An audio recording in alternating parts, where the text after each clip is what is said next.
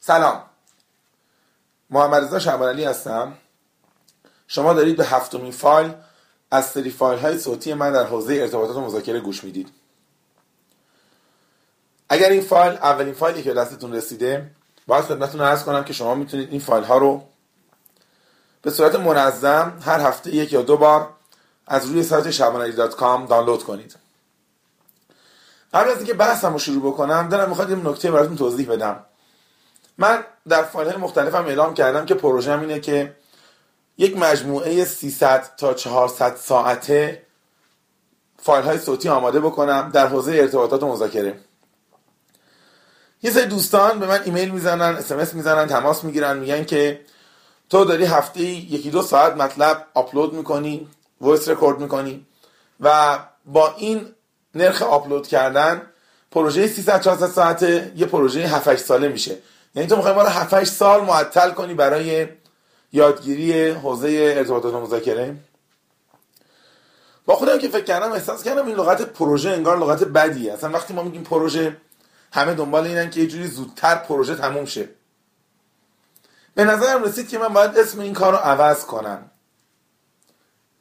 اون چیزی که خودم تو ذهنمه یه چیزی شبیه رادیوه. نمی‌دونم شاید اسم بهتر این کار رادیو مذاکره باشه. برای شما مثل رادیو باشه. هفته یک دو ساعت برنامه پخش می‌کنه در حوزه مذاکره. بعضی هفته ها آموزش میده. بعضی هفته ها اگر آموزشی نداره بده یا مطلبی رو نمی‌خواد مطرح بکنه ممکنه یک مقاله جالب در یکی از نشریات بین‌المللی مذاکره رو براتون تعریف بکنه. ممکنه بعضی وقتها براتون سوالهای اصلا شنونده ها رو مطرح بکنه. خیلی شنونده ها به من ایمیل می‌زنن. سوالاشون رو میگن. بعضی وقتا من احساس می‌کنم که جواب این سوالا رو میشه به همه داد چون کیس ها عمومیه در مورد خیلی کاربرد داره. بنابراین من از این به بعد نمیگم پروژه صوتی مذاکره که شما نگران باشید کی می‌خواد تموم شه. کاش زودتر تموم شه زودتر تمومش انجام بشه و ارائه بشه. من از این به بعد میگم رادیو مذاکره. وقتی میگم رادیو مذاکره به جای اینکه ما عجله کنیم که زود تموم شه اتفاقا آرزو می‌کنیم که دوام داشته باشه. پنج سال هشت سال ده سال. و من این قول رو میدم که تا زمانی که انشاءالله انرژی و توانش هست این رادیو مذاکره رو ادامه بدم. از این در سایت هم با همین عنوان نام خواهم برد. خواهشم اینه که شما هم اگر فایل رو دیگران می‌دید عادتشون بدید که با این نام بشناسنش با همین نام در اینترنت جستجو بکنن و سعی کنیم این رادیو مذاکره رو حفظش کنیم. شاید یک زمانی توی این کشور شکل رسمی تری هم بهش دادیم. خب این بحث مقدماتی من بود. معمولا اول هر فایل صوتی من یه مقدار درد و دل و صحبت برای شما دارم. فایل ششم ما یعنی فایل قبلی بیشتر یه رودمپ بود یه نقشه راه بود. توش درس و حرف خیلی زیاد نبود. من در فایل پنجم که فایل ما قبل اون باشه برای شما راجع به تصورات اشتباه در حوزه مذاکره حرف زدم. یه تعدادش باقی مونده می‌خواد الان براتون مطرح بکنم که این اس این حوزه بسته بشه و من بتونم وارد اصل بحثم بشم. یه سری تفکرات اشتباه و تصورات اشتباهی وجود داره در حوزه مذاکره که هنوز اشاره نکردم. یکیش اینه که مذاکره کننده باید رو مواضعش پافشاری کنه. این خیلی تصور غلطیه. متاسفانه من اکثر مذاکره کنندگان غیر حرفه‌ای که می‌بینم بهشون میگم جلسه چطور بود؟ میگه عالی. سه ساعت مذاکره کردیم یک قدم از مواضعمون عقب نشین نکردیم. خب پس چیکار می‌کنید تو جلسه؟ جلسه مذاکره اتفاقا محل عقب نشینی از مواضعه. من عقب نشینی می‌کنم تو عقب نشینی می‌کنی. من امتیاز میدم تو امتیاز میدی. اون چیزی که نباید ازش عقب نشینی بکنی منافعه. ما یه بحث داریم اسم منافع یا interest یه بحث داریم اسم مواضع یا position اینا خیلی با هم دیگه فرق داره. interest انگیزه واقعی من در مذاکره است. position حرفی که در ظاهر می‌زنم. طرف رفته کتابخونه بخره توی مغازه نگاه می‌کنه به طرف به فروشنده میگه که این کنار چوباش هم خط و خش افتاده ها. خب منظور خریدار چیه؟ منظورش اینه که بیاید اینجا ترمیم کنید؟ نه. موضع رسمی خریدار خط و خشه. منافع واقعیش چیه؟ چی می‌خواد که داره اینو میگه؟ تخفیف می‌خواد. تخفیف می‌خواد.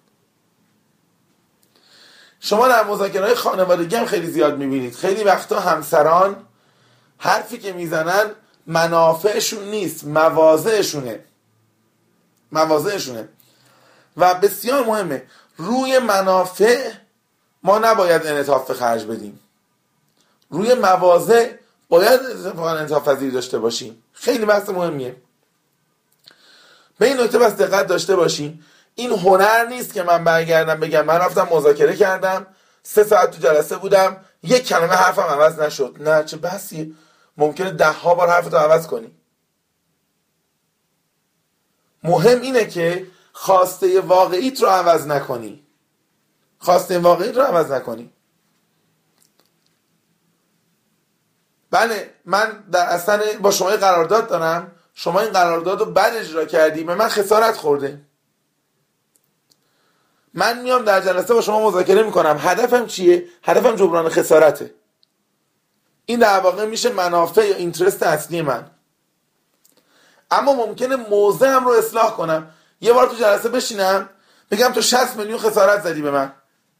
همین الان یه چک 60 میلیونی به من بده. ممکنه یه رو بعد برگردم بگم اصلا نمی‌خوام این 60 میلیونو. ولی دفعه بعد که ازت جنس خریدم تا 60 میلیون تو من جنس از تو بدون پول می‌گیرم رایگان می‌گیرم. ببینید من موضعم رو عوض کردم ولی منافعم ثابته. من هنوز دنبال خسارتم. مذاکره کننده حرفه ای موضعش رو تو مذاکره راحت عوض می‌کنه. اما رو منافعش پافشاری می‌کنه. پس از این به بعد لطفا در مذاکره انعطاف پذیریمون رو روی موازمون افزایش بدیم. یکی از تصورات غلطی که من در بعضی از مذاکره کنندگان دیدم اینه که اصرار دارن همه چیز باید سری مکتوب بشه. تو جلسه یه پخ می‌کنه یکی میگن بنویس. اینو بنویسید امضا کنید. راجب نوشتن تو جلسه مذاکره خیلی بحث هست. من یه مقدارش الان براتون مطرح می‌کنم در آینده براتون خیلی بیشتر حرف می‌زنم راجبش. اولا دوستان من تا زمانی که به قطعیت نرسیدیم که این حرف هایی که داره زده میشه به نفع ماست و منافع و خواسته های ما رو تأمین می‌کنه دست به قلم نبریم.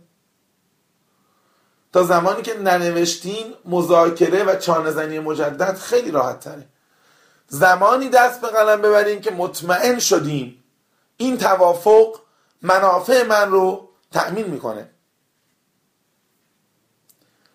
آیا من مخالف نوشتن و امضا کردن و امضا گرفتنم؟ نه. اتفاقا خیلی موافقم. فقط میگم در موقع درست این کار انجام بدیم. حتی من یه توصیه بعضی وقتا دوستانم می‌کنم بعد نیست اینجا بگم. دوستان من خیلی وقتا روبروی شما در مذاکره یه حرفی می‌زنه یه قولی میده. این قول خیلی به نفع شماست. منافع شما رو خوب تأمین می‌کنه. روت هم نمیشه. کاغذ بیاری بگی ببین این قولی که دادی خیلی قول خوبیه. اینو بی امضا کن یادت نره. خب نمیشه این کارو کرد.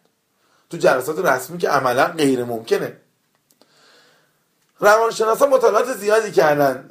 ریپورتشون خیلی جالبه.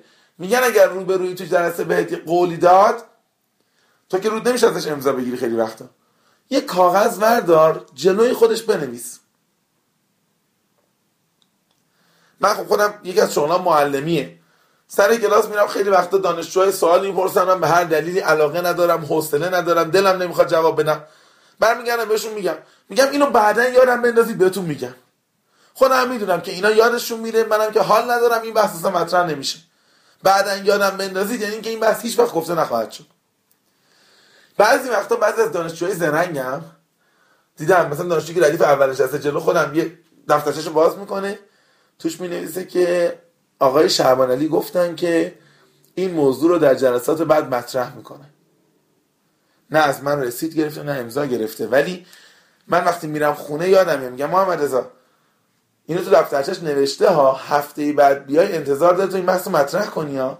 یادت نره تو باید مطرح بکنی. بنابراین من می‌خوام بگم نوشتن خوبه در جلسه مذاکره لازمه. یه وقتی اگه از روبرویت نمی‌تونی امضا بگیری و رسید بگیری خودت جلوش بردا بنویس. یه ذره متحدش می‌کنه. اما دست به قلم نباشیم که تو جلسه هر اتفاقی افتاد سریع بخوایم امضا بگیریم و بنویسیم. خیلی وقتا من دیدم شتاب زدگی به خرج میدیم. زود یه متنی آماده می‌کنیم زود امضا می‌کنیم. و بعد خودمون متن می‌خونیم میگیم کاش اینو ننوشته بودم. کاش این توافق انجام نمی‌شد. به نوشتن دقت کنیم. هنر داره نوشتن. کی بنویسم؟ چجوری بنویسم؟ کی ننویسم؟ من قطعا بعدا به بحث کلوزینگ در مذاکره که برسیم خیلی زیاد براتون راجع این حوزه صحبت می‌کنم. یکی دیگه از تصورات غلطی که من خیلی تاکید دارم روش اینه که بعضی من دیدم تو مذاکره میگن ما خیلی شخصیت شناسیمون عالیه. طرف از در میاد تو شخصیت چو آنالیز می‌کنیم یکی از دوستان من می‌گفت محمد رضا من کارت ویزیت طرف رو می‌گیرم از روی فونتش از روی رنگش از روی جنس کاغذش کل شخصیت این آدم رو تحلیل می‌کنم. بعضی دیگه از روی لباس این کارو می‌کنم من دوستی دارم حساس به مارک ساعته. نگاه می‌کنه طرف با رولکس که اومد تو یه جور مذاکره می‌کنه. با تیسات که اومد تو یه جور دیگه مذاکره می‌کنه. کل قضاوت و شخصیت شناسیش رو این ساعت هست. یه آدم دیگه رو شهرها اینطوریه. تا می‌خواد جلسه بزنه یه نگاه می‌کنه یه بررسی می‌کنه. شما از کدوم شهر اومدی؟ مشهد؟ آها. انگار که تمام شخصیت این آدم شناخت. خیلی خطرناکه. دوستان من شخصیت شناسی سریع یک افسانه است. واقعیت نداره. هر کتابی تو این حوزه می‌بینید هیچ کدومشون اعتبار علمی ندارن. پشتوانه آکادمیک و دانشگاهی ندارن. از روی شکل دماغ آدما از روی قد آدما از روی هیکل آدما از روی ظاهر آدما نمیشه سریع قضاوت کرد. بله اینها نشونن. بالاخره من وقتی می‌بینم یه آدمی اومده تو اتاقم کارت ویزیتش فرزن دیزاین خوب و طراحی خوب نداره ممکنه یه ذره حسم منفیشه و حدس بزنم که نکنه کلا اینا یه شرکتی که دیروز تاسیس شدن و هولولکی کاری کردن اینا. ممکنه حس پیدا بکنم. اما حق ندارم این رو در مذاکرم دخالت بدم. من باید مذاکره رو ادامه بدم. اطلاعات بیشتر جمع کنم بعد قضاوت کنم. شخصیت شناسی کار ساده ای نیست. بعضی وقتا دو نفر آدم یه زن و شوهر 20 سال با هم دیگه توی خونه زندگی می‌کنن. بعد از 20 سال از زن و شوهر می‌شناسیم که میگه من همسرم رو تازه شناختم. چطور ممکنه دو نفر آدم با هم دیگه 20 سال زندگی کنن هم دیگه نشناسن؟ ولی من به عنوان مذاکره کننده چهار تا کتاب خوندم. برگردم بگم طرف از در میاد تو من در همون سه دقیقه اول آنالیزش می‌کنم. خواهش می‌کنم گول این صحبت ها رو نخوریم. نمیگم شخصیت شناسی مفید نیست. شخصیت شناسی بسیار مفیده. من خودم براتون خیلی راجع شخصیت شناسی حرف می‌زنم. ولی می‌خوام بگم اینها یه سری ایندیکیتورن یه سری شاخصن. من باید بشنوم. شاخص ها رو ببینم همه رو کنار هم بذارم و بعد تفسیر کنم. نمی‌دونم شما که الان دارید صدای منو گوش می‌دید چقدر با مذاکره کنندگان اروپایی سر و کار داشتید. یکی از اتفاقات جالبی که در مورد اونها میفته اینه که شما بلند میشی میری اروپا یه ماشینی بخری یه خط تولیدی بخری یه رو متریال مواد اولیه بخری. میری انتظار داری که بلا فاصله بحث مذاکره شروع شه. روز اول میگن نه. بفرمایید مثلا می‌خوایم همدیگه رو ببینیم می‌خوایم با همدیگه شامی بخوریم. روز دوم میگن بفرمایید کارخونه رو بازدید بکنیم. ما هنوز عجله داریم که زودتر کارمون رو شروع کنیم. میگن نه حالا انجام میدیم حالا انجام میدیم حالا بعدا می‌بینیم. می‌بینید دو روز سه روز میگذره توی مذاکره یه هفته ای مثلا. تو مذاکره یه روزه می‌بینید چهار پنج ساعت میگذره و به بهانه های مختلف وقت میگذرونن. این وقت تلف کنی نیست. اینها می‌خوان شخصیت منو بهتر آنالیز بکنن. از روی رفتار من از نحوه غذا خوردن من از نحوه حرف زدن من. تو کارخونه میرم از نحوه نگاه کردن من به ماشینالات و تجهیزات بفهمن من چند مرده علاجم. می‌خوام بگم شخصیت شناسی کار دقیقه و ثانیه نیست. هیچ شورتکات و میانبری برای شخصیت شناسی وجود نداره. باید براش زمان بذاریم باید تخصصش داشته باشیم و در جلسه فرصت نیاز داریم که اتفاق بیفته. بنابراین خواهش می‌کنم هر کسی بهتون گفت من به شما تکنیکی میگم که بتونید در کوتاه مدت خیلی سریع شخصیت رو آنالیز کنید ازش فرار کنید. این آدم کلاه برداره مطمئن باشید. از جمله تصورات غلط دیگری که در مذاکره وجود داره اینه که در مذاکره باید روبری تو ضایع کنی.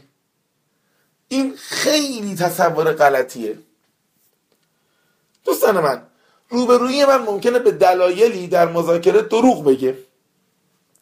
یا ممکنه در مذاکره حرف اشتباهی بزنه. ببینید هیچ کس دلش نمی‌خواد حرف اشتباه بزنه. هیچ کس دلش نمی‌خواد دروغ بگه. هیچ کس آدمی که دروغ میگه مجبور شده و داره دروغ میگه. آدمی که اشتباه می‌کنه از روی جهلش داره در واقع اشتباه می‌کنه. من خیلی وقتا این مثال می‌زنم. میگم شما در مذاکره فرض کنید که دارید با روبرویتون قدم می‌زنید راه میرید. آدمی که دروغ میگه یا اشتباه می‌کنه نتونسته پا به پای شما راه بیاد. زمین خورده. نباید به پری روش چارتان بکوبی رو کمرش که دیگه نتونه بلند شه. بعدش می‌خوای با کی مذاکره کنی؟ اگر روبروی من دروغی میگه یا اگر روبروی من اشتباهی می‌کنه من نباید زایش بکنم. من باید دستشو بگیرم کمکش کنم بیسته. خیلی غیر مستقیم بهش نشون بدم که من فهمیدم این مطلب دروغه فهمیدم اشتباهه. اما باید من بعدا یه اسم می‌ذارم میگم گلدن بریج یه پل طلایی بسازم برای عقب نشینی اون آدم. من باید کمک کنم که اون آدم دروغش توجیه بشه و ضایع نشه. چون من می‌خوام باش مذاکره کنم. بهتره با یک دروغگوی شرمنده مذاکره کنم تا با یک دروغگوی پررو تا با یک دروغگوی وقی ما بعضی وقتا در مذاکره با ضایع کردن روی آدما رو خودمون باز می‌کنیم. روی آدما رو خودمون باز می‌کنیم و این خیلی خطرناکه. من الان نمی‌خوام بیشتر راجع به این حوزه حرف بزنم به دلیل اینکه به طور خاص راجع به دروغ می‌خوام براتون یه وایس جداگانه ضبط بکنم فقط راجع به همین موضوع. ولی خواهشم اینه که این رو بپذیرید. ضایع کردن طرف مقابل در مذاکره کمکی نمی‌کنه. من این آدم رو لازمش دارم. می‌خوام باش مذاکره کنم. نباید ضایعش بکنم. باید کمکش کنم از این دستانداز ها از این چالشوله هایی که در مسیر مذاکره است در بیاد و بتونه مذاکره رو ادامه بده. یه دو تا بحث دیگه هم میگم و امروز دیگه نمی‌خوام بیشتر از این وقتتون رو بگیرم. یکی از تصورات غلطی که در مذاکره وجود داره که میگن همیشه در مذاکره دوم باش. ببینید خیلی وقتا خوبه در مذاکره دوم باشیم. تو خیلی از کتاب های مذاکره هم نوشتن. نوشتن سعی کنید اول حرف نزنید. ببینید روبروی چی می‌خواد خواستش چیه. مشتری میاد به من میگه من تخفیف می‌خوام. بهتره من یه سکوت کنم ببینم یه چقدر تخفیف می‌خواد. نکنه با سه درصد تخفیف راضی میشه من اشتباهی بهش پنج درصد بدم. پس مهمه. من باید صبر کنم ببینم روبرویم چه انتظاراتی داره. چی می‌خواد؟ دوم حرف زدن کنترل مذاکره رو به دست من میده. اما سوال آیا همیشه و همه جا من باید دوم حرف بزنم؟ نه. یه جاهایی به نفع شماست که شما اول حرف بزنید. یه مثالش رو بخوام براتون بزنم. زمانی که طرف مقابل شما اطلاعات کافی نداره. اطلاعات کافی نداره. شما مشاورید. فرض کنید مشاور مدیریتید. میرید در یک سازمانی می‌خواید مشاوره بدید. نرخ مشاوره شما فرض کنید ساعتی 300 هزار تومانه میرید در یک سازمانی در یک شرکتی مذاکره شروع میشه بحثش میشه که خب شما چقدر پول می‌خوای بگیریم شما هم یه چیزی توی کتابی خوندی که مذاکره کننده باید دوم باشه. میگی بذار من حرف نزنم. خدا رو چه دیدی؟ شاید به جای 300 تومن گفت ساعتی 500 تومن. چه اتفاقی میفته روبروی شما برمیگرده میگه بله ما ساعتی 50 هزار تومن برای شما در نظر گرفتیم. ایداد بیداد من که نرخم ساعتی 300 تومنه. فکر می‌کنی اگه به روبروی بگی بگی من نرخم ساعتی 300 تومنه طرف قبول می‌کنه. میگه اه ببخشید من نمی‌دونستم خیلی پرت گفتم چشم. ما ساعتی 300 میدیم. نه. اون چون پنجاه رو پرونده باید ازش دفاع کنه. مطمئن باش پافشاری می‌کنه اصرار می‌کنه. ده تا دلیل میاره که اصلا ساعتی پنجاه تومن نرخ کار شماست. هیچی. از دست میدی فرصت مذاکره رو. بنابراین اگر روبرویت از موضوع پرته اگر می‌دونی که روبروی دهنشو باز کنه می‌خواد حرف اشتباه بزنه خیلی بهتر خودت حرف بزنی. خودت مذاکره رو شروع بکنی. بنابراین یکی از جاهایی که بهتر من مذاکره رو شروع بکنم جایی که طرف مقابلم از موضوع پرته و اطلاعاتی نداره. یه جاهایی هم اصلا من می‌خوام شروع کنم به خاطر اینکه می‌خوام به روبروی این حس القا بکنم که من به خودم مسلطم تجربم زیاده دانشم زیاده. من یه عرف مشخصی دارم. ممکنه یه نفر بیاد پیش من مشاوره مثلا همون ساعت 300 تومنه رو فرض کنید می‌خوام بگیرم. سلام علیک همون اول وقتی که بحث قیمت میشه میگم که بله ما یه نرخی داریم که در یک سال گذشته از شرکت ها معمولا همینو گرفتیم ساعتی 300 هزار تومن البته در صورتی که کار نیاز به تیمای جنبی هم داشته باشه این تا 25 هزار تومن هم به هر ساعتش اضافه میشه. و و و و, و. می‌خوام به روبروی این حس القا کنم که ببین من یه پروسیجری دارم یه روندی دارم که برای همه همینه. تو هم کسی نیستی که بتونی عوضش بکنی یا چانه زنی بکنی. پس یه وقتایی اول شروع کردن خوبه. اعتماد به نفس من رو نشون میده. کمک می‌کنه که روبرویم حرف پرت و پلا نزنه که توش گیر کنه. برمیگرده به اون کیس خسارت. یادتونه یه رو پیش داشتم چی می‌گفتم؟ می‌گفتم همکار من در یه قرارداد به من خسارت زده. منم می‌دونم که خسارتی که به من خورده 60 میلیون تومن حدودم. میرم جلسه میشینم به روبروی میگم که برآورد تو چیه؟ خودت فکر می‌کنی چقدر خسارت زدی؟ این جمله خیلی ریسکیه. من به این امید میگم که طرف بگه من 100 میلیون خسارت زدم. طرف نمیگه. به احتمال زیاد طرف میگه راستش من برآوردم اینه که 15 میلیون خسارت زدم. من چجوری می‌خوام این 15 رو بیارم بالا به 60 برسونم؟ در چنین مذاکره خیلی خوبه که من بشینم. سلام خسته نباشید. ما یه آنالیز کردیم از خسارت برآورد اولیه من که 60 میلیون در این قرارداد به من خسارت خورده. دوستان من پس این تصور که مذاکره کننده همیشه دوم حرف می‌زنه تصور درستی نیست. خیلی وقت مذاکره کننده دوم حرف می‌زنه اما یک جاهایی زمانی که روبروی شما به دلیلی پرت از موضوع زمانی که شما به دلیلی می‌خواهید تسلط خودتون رو در مذاکره القا بکنید. خیلی خوبه که اول حرف بزنید و محکم حرف بزنید. آخرین حرفی که می‌خوام بزنم براتون امروز اینه که بعضی یه تصوری دارن. فکر کنن مذاکره ساعت شروع و پایانش مشخصه. دوستان من درسته من در ساعت 3 و 17 دقیقه بعد از ظهر میشینم پشت میز مذاکره با شما و ساعت مثلا 4 و 15 دقیقه بلند میشم میرم. اما مذاکره زمان شروع و پایانش مشخص نیست. خیلی وقتا از تلفنی که من دارم می‌زنم مذاکره شروع شده. من تلفن می‌زنم بیام دفتر شما. میگم سلام علی جان چطوری؟ خوبی؟ ساعت 9 صبح هستی من بیام خدمتت. میگه قربون شکلت برم می‌تونی دو بیای؟ حالا بعدا می‌فهمی که اصلا این آدم از صبح تا بعد از تو دفترش بیکاره. چرا نهو کرده دو؟ می‌خواد به من حس القا بکنه که ببین من موضعم از تو بالاتره. این منم که باید تعیین کنم تو کی بیای کی بری. تو کاری نیستی.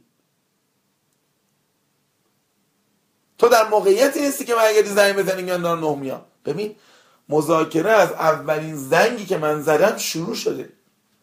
یعنی من هنوز وارد دفتر دوستم نشدم مذاکره شک گرفته.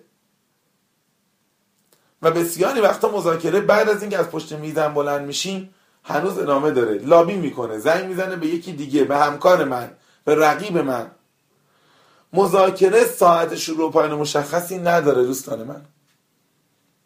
خیلی وقتا مذاکره ساعتها و روزها قبل از اینکه من و شما روبروی هم بشینیم شروع شده. و خیلی وقتها ساعتها و روزها و ماهها بعد از اینکه من و شما خدافزی می‌کنیم این مذاکره ادامه پیدا می‌کنه. مذاکره رو نمیشه به یک تایم مشخص محدود کرد. من باید حواسم باشه. اگر فقط فکر کنم مذاکره پشت میز انجام میشه و یه میزی باشه و صندلی باشه و آب معدنی بذارن و میوه بچینن و اون موقع مذاکره شروع میشه قسمت مهمی از مذاکره های زندگیمون رو میس می‌کنیم و از دست میدیم. من نمی‌خوام بیشتر از این امروز حرف بزنم. فقط یه نکته میگم و بحثم تموم می‌کنم. اونم اینه که حالا که اسمشو گذاشتیم رادیو مذاکره و اسمشو پروژه صوتی مذاکره دیگه نمی‌خوایم بذاریم و قرار شد شما به بقیه با همین اسم معرفیش کنید. دست منم یکم بازتره. من در قسمت های بعدی براتون بعضی وقتا ایمیل های دوستانم رو تعریف می‌کنم راه حلا رو مطرح می‌کنم بعضی وقتا اگر داستانی مطلبی نکته‌ای بحثی رو پیدا کردم اضافه می‌کنم و مطرح می‌کنم و سعی می‌کنم یک ذره حالتش از حالت خشک آموزشی در بیاد. دوستان من من یه هدفی دارم. یه هدفی دارم و براش دارم تلاش می‌کنم. هدفم اینه که مذاکره و گفتگو و ارتباط برای ما به یک بازی جذاب تبدیل شه. ازش لذت ببریم. بیشتر از اینکه به برد فکر کنیم به باخت فکر کنیم لذت گفتگو رو ببریم لذت ارتباط رو ببریم. ما در جامعه زندگی می‌کنیم در شرایطی زندگی می‌کنیم که مردم ما از رابطهشون لذت نمی‌برن. نه در محیط خانواده خیلی لذت می‌برن نه در محیط کار. مذاکره می‌کنیم برامون تفریح نیست برامون لذت نیست. یک جنگ تمام ایاره که دارم میرم می‌خوام پدر رو بروی در بیارم که منافع خودم رو تعمین بکنم. این خیلی خطرناکه. من امیدوارم همه تلاشی که من می‌کنم اینه که مذاکره و ارتباط به یک بازی لذت بخش تبدیل شه. هدفش دیگه برد و باخت نباشه. یه قصه کوتاه براتون تعریف می‌کنم و بحثمو تموم می‌کنم. میگن چند تا جوون رفته بودن یه قمارخونه ای یه پیرمردی هم اونجا نشسته بود قمار می‌کرد و هی برنده می‌شد هی برنده می‌شد هی پول می‌برد. این جوون هم نگاه می‌کردن و می‌دیدن که بله چقدر داره می‌بره. نیمه های شب شده بود این پیرمرد پول زیادی برده بود. به قمار کردن ادامه داد ادامه داد ادامه داد. همه اون پول ها رو باخت. صبح پیرمرد با دستای خالی داشت از قمارخونه میومد بیرون که بره خونش. این جوونا بالاخره جوون بودن یه چیزی حالا شنیده بودن. اومدن بهش گفتن که پیرمرد میگن قمارباز حرفه‌ای کسی نیست که بازی رو خوب بلد باشه. قمارباز حرفه‌ای کسی که به موقع بتونه از پشت میز بلند شه. پیرمرد نگاهی کرد بهشون یه لبخندی زد و گفت ببین شماها میایید اینجا برای برد و باخت قمار می‌کنید. من اینجا قمار می‌کنم که چراغ این قمارخونه روشن بمونه. می‌دونم دارم میبازم ولی اگر من نشینم قمار نکنم اینجا چراغ روشن نمیمونه که شما بیاید اینجا بشینید سرگرم شید. ببینید قمارباز حرفه‌ای و قمارباز آماتور فرقش اینه. قمارباز آماتور میره میجنگه که پول ببره. قمارباز حرفه‌ای میره برای لذت این که به هر حال بازیشو انجام بده. براش برد و باخت مهم نیست. من نمی‌خوام تشویق قمار بکنم ولی می‌خوام این رو بگم. ضمن اینکه قمار کار ناپسندیه ولی مذاکره از بسیاری جهات شبیه قماره. در بسیاری از بخش مذاکره ریسک وجود داره. مذاکره کننده حرفه‌ای مذاکره کننده که با این ریسک لذت ببره. از این بازی لذت ببره. مطمئن باشید اگه من از مذاکره کردنم لذت ببرم. شما هم لذت ببرید. فضای مذاکره فضای بهتری میشه. ما خیلی وقتا دیالوگای روزمرهمون بیشتر شبیه جنگ میمونه. هدفش واقعا بردن و باختنه. هدفش لذت بردن نیست. در قسمت های بعدی در بحث های بعدی من سعی می‌کنم بیشتر کمک کنم تا مذاکره و گفتگو و ارتباط در ذهنمون بیشتر شکل یک بازی به خودش بگیره تا شکل یک رقابت و جنگ. با من همراه بمونید و فایل های بعدی رو از سایت شبانه دانلود کنید. ممنونم.